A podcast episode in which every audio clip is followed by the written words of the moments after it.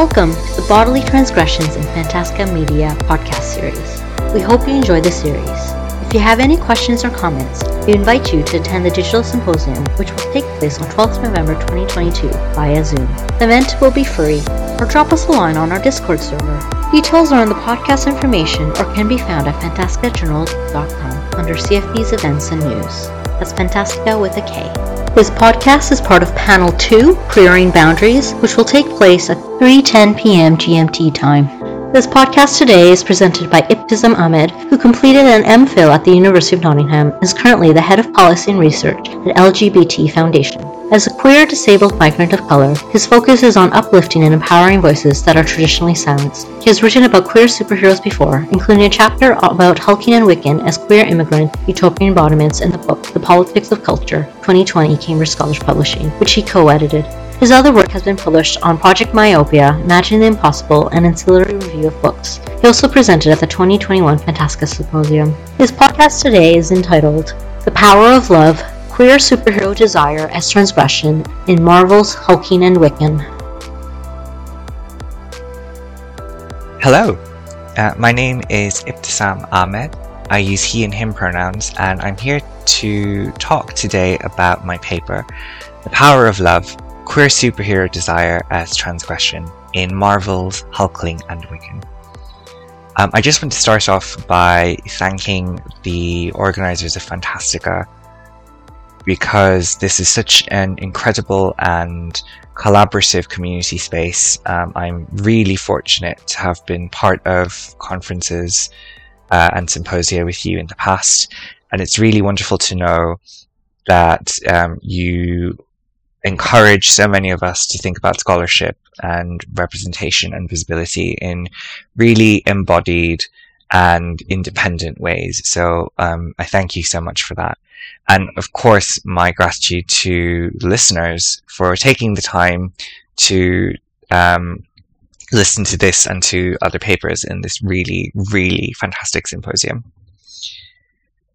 Um, reflecting on the theme for this year's symposium was actually quite interesting because there are a lot of other representations of of queerness that are perhaps more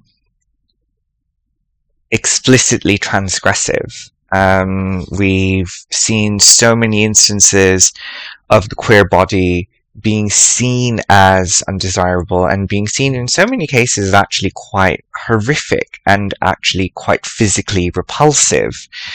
Um, and there's some incredible work that's already available on some of those areas of thought. But what drew me to this particular rep, um, piece of representation was actually quite how mundane some of it is. Um, to put this into context uh, for people who haven't read this, and uh, for those who haven't, I really encourage you to.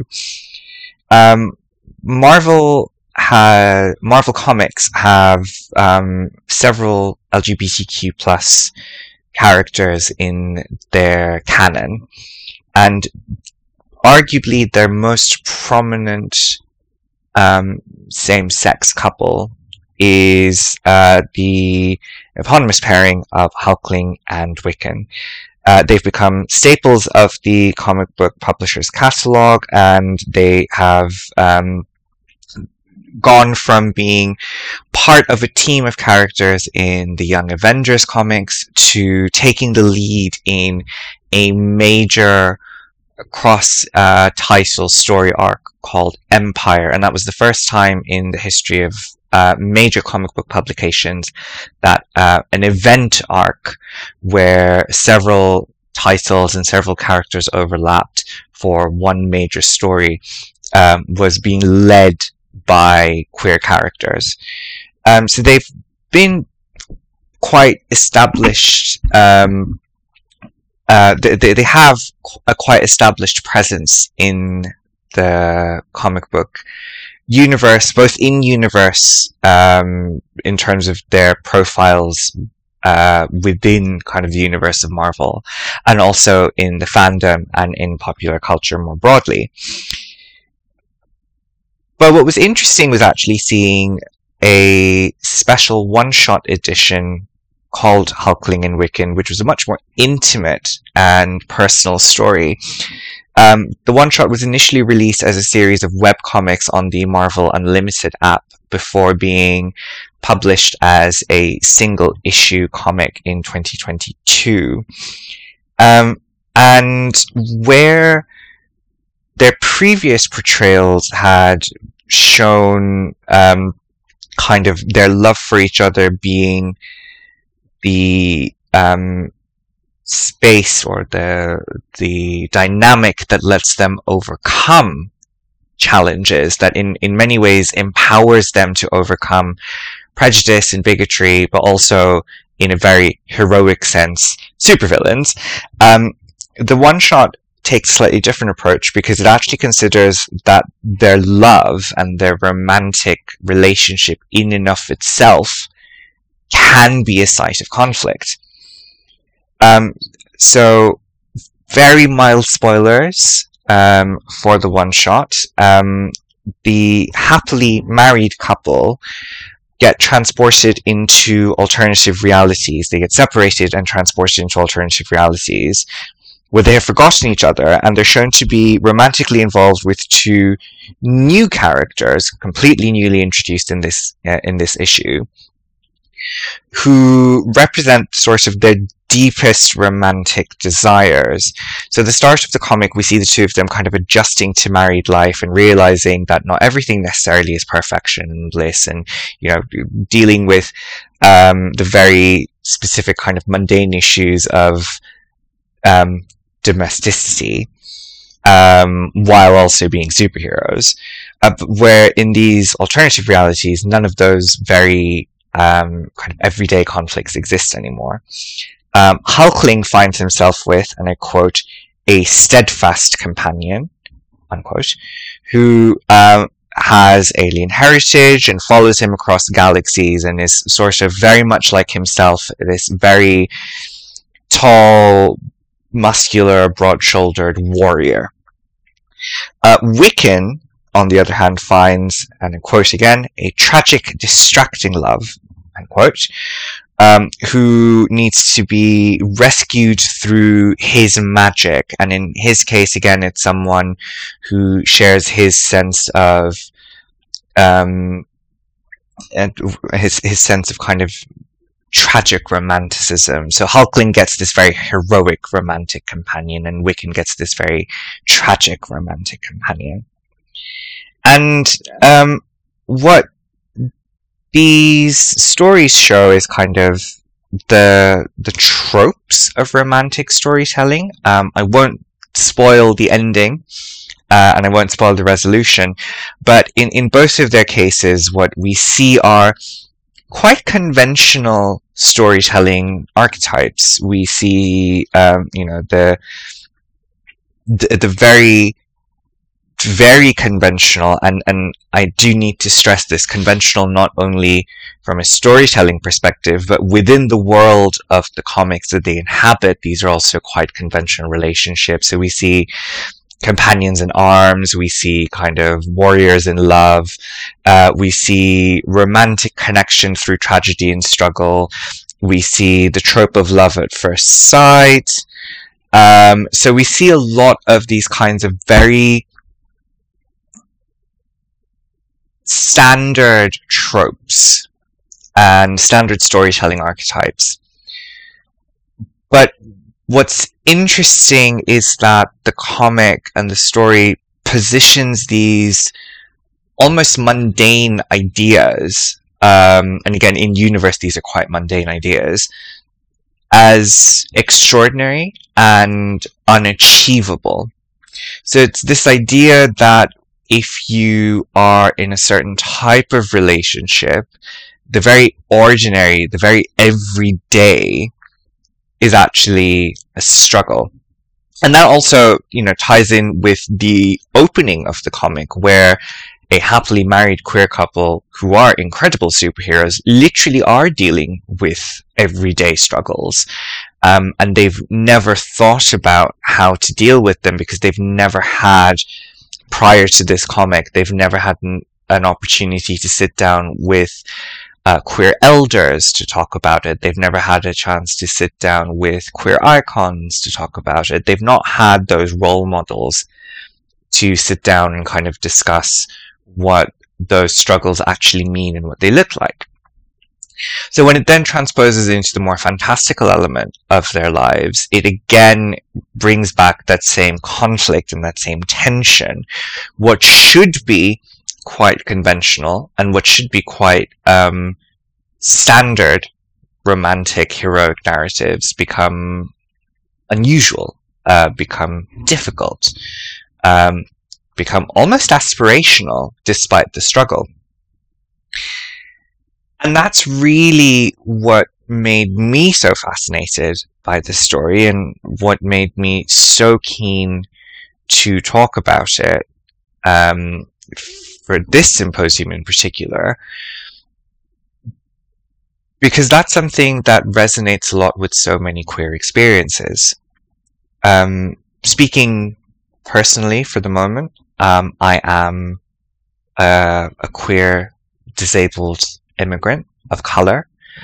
Um, I have had many instances where what is seen as um, the norm for um, many people, and I include other LGBTQ plus people who come from different socioeconomic backgrounds, who have different nationalities and different passports that carry different privileges.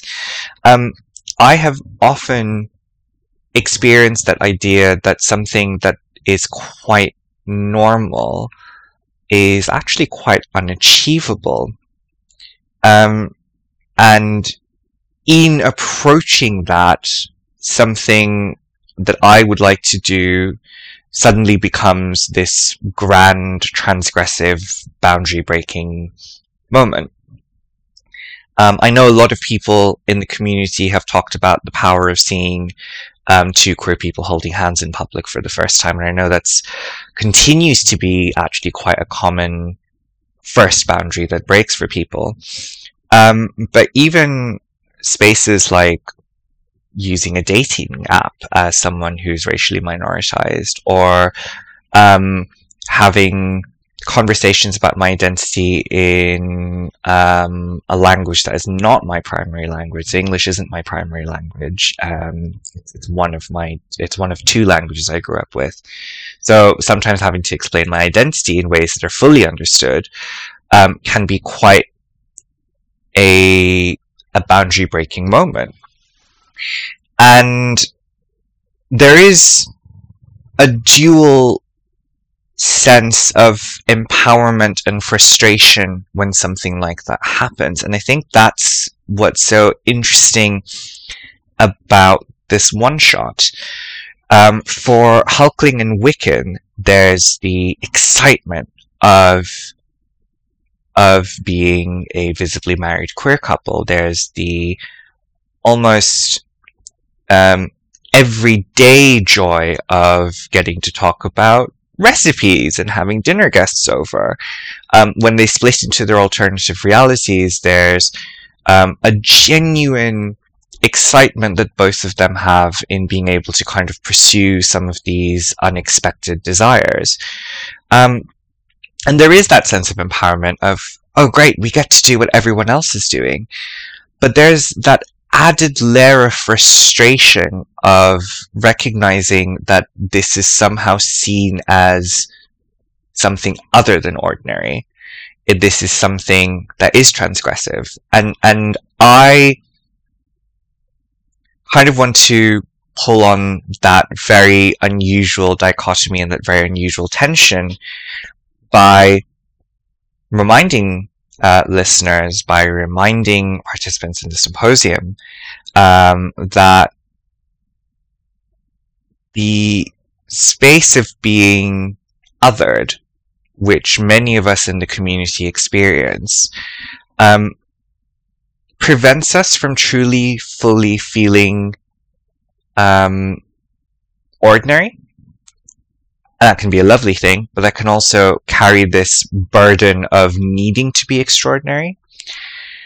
Um, and and that's why the idea of transgression really appealed to me because it brought in the idea of you know do I even need to adhere to this aspiration or can I just be myself and and that's also what excited me about the comics um, without providing a narrative spoiler I think the resolution of the comic actually approaches that conversation really well because um, the conclusion of the story sees Hulkling and Wiccan um, reach a space where they are comfortable in their discomfort. They don't care that their lives aren't perfect. They don't care that they don't have that picture perfect storybook moment.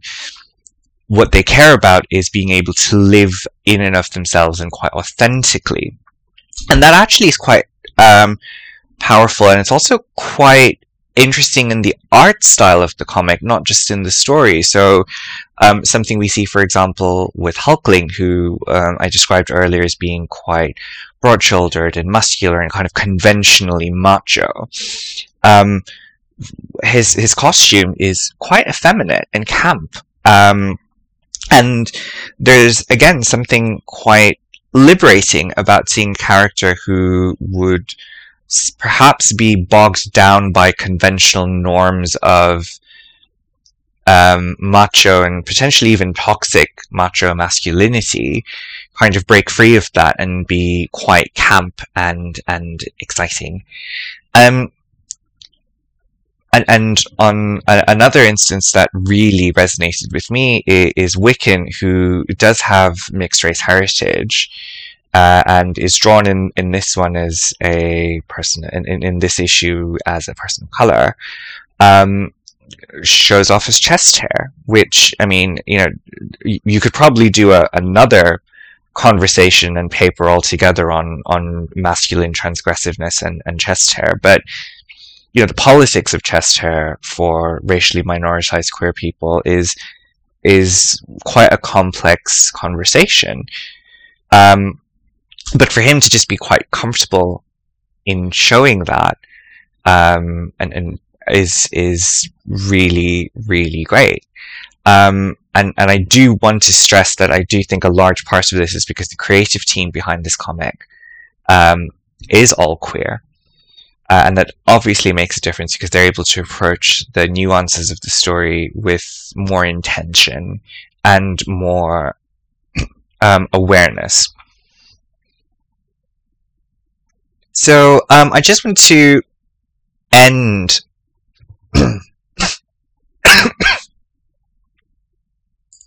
so I just want to end by um, bringing it back to this notion of the everyday is transgressive, um, and why I thought this story was quite important. Um, because for me, fiction never exists in a vacuum. Um, I shared my lived identity with those of you who were listening.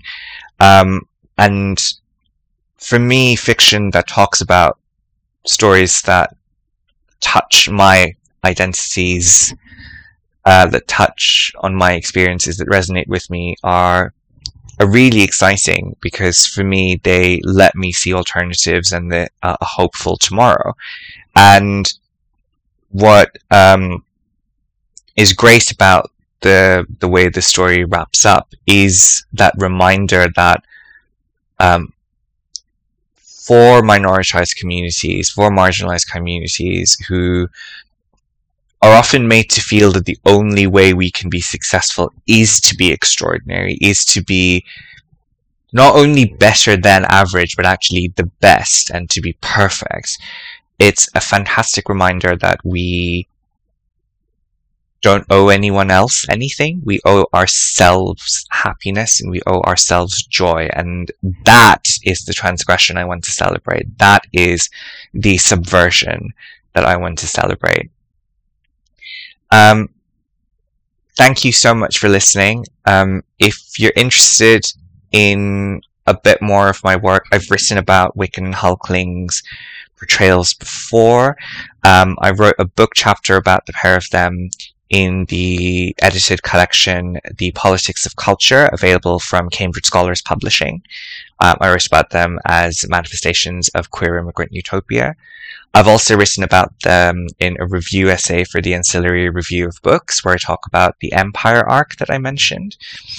Um, and I'm always happy to discuss um, what they mean to me and the empowerment that they represent. Um, so thank you very, very much for listening. Please do reach out if you'd like to discuss um, any of these issues further.